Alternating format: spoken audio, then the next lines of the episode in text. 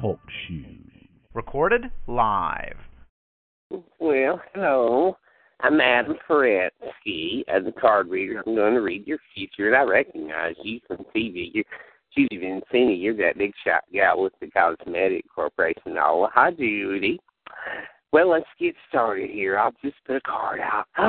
Lordy, Lordy, what do we have here? Oh, yes, it's the Queen of Spades.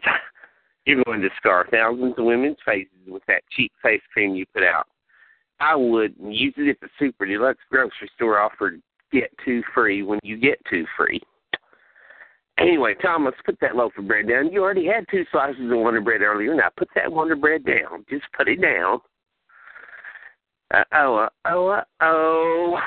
Here's the Ten of Spades. You've got an illegitimate son that's going to become a serial killer. Oh, yes, you do. And oh, yes, he is. Oh, but guess what?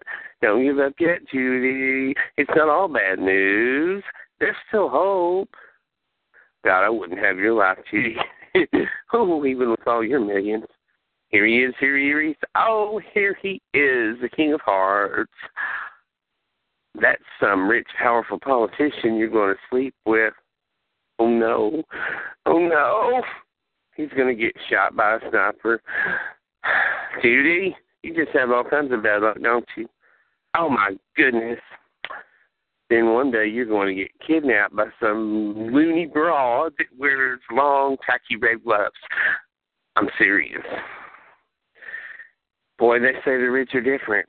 Uh, what can I say? Well, this has been fun, Judy. Hope you come back again. That will be fifty dollars. Please don't give me one that's got a note written on it like you're going to do when you get kidnapped by that girl with the red gloves. Just give me a clean fifty. Come back next week and I'll read your cards again. Bye bye, Judy.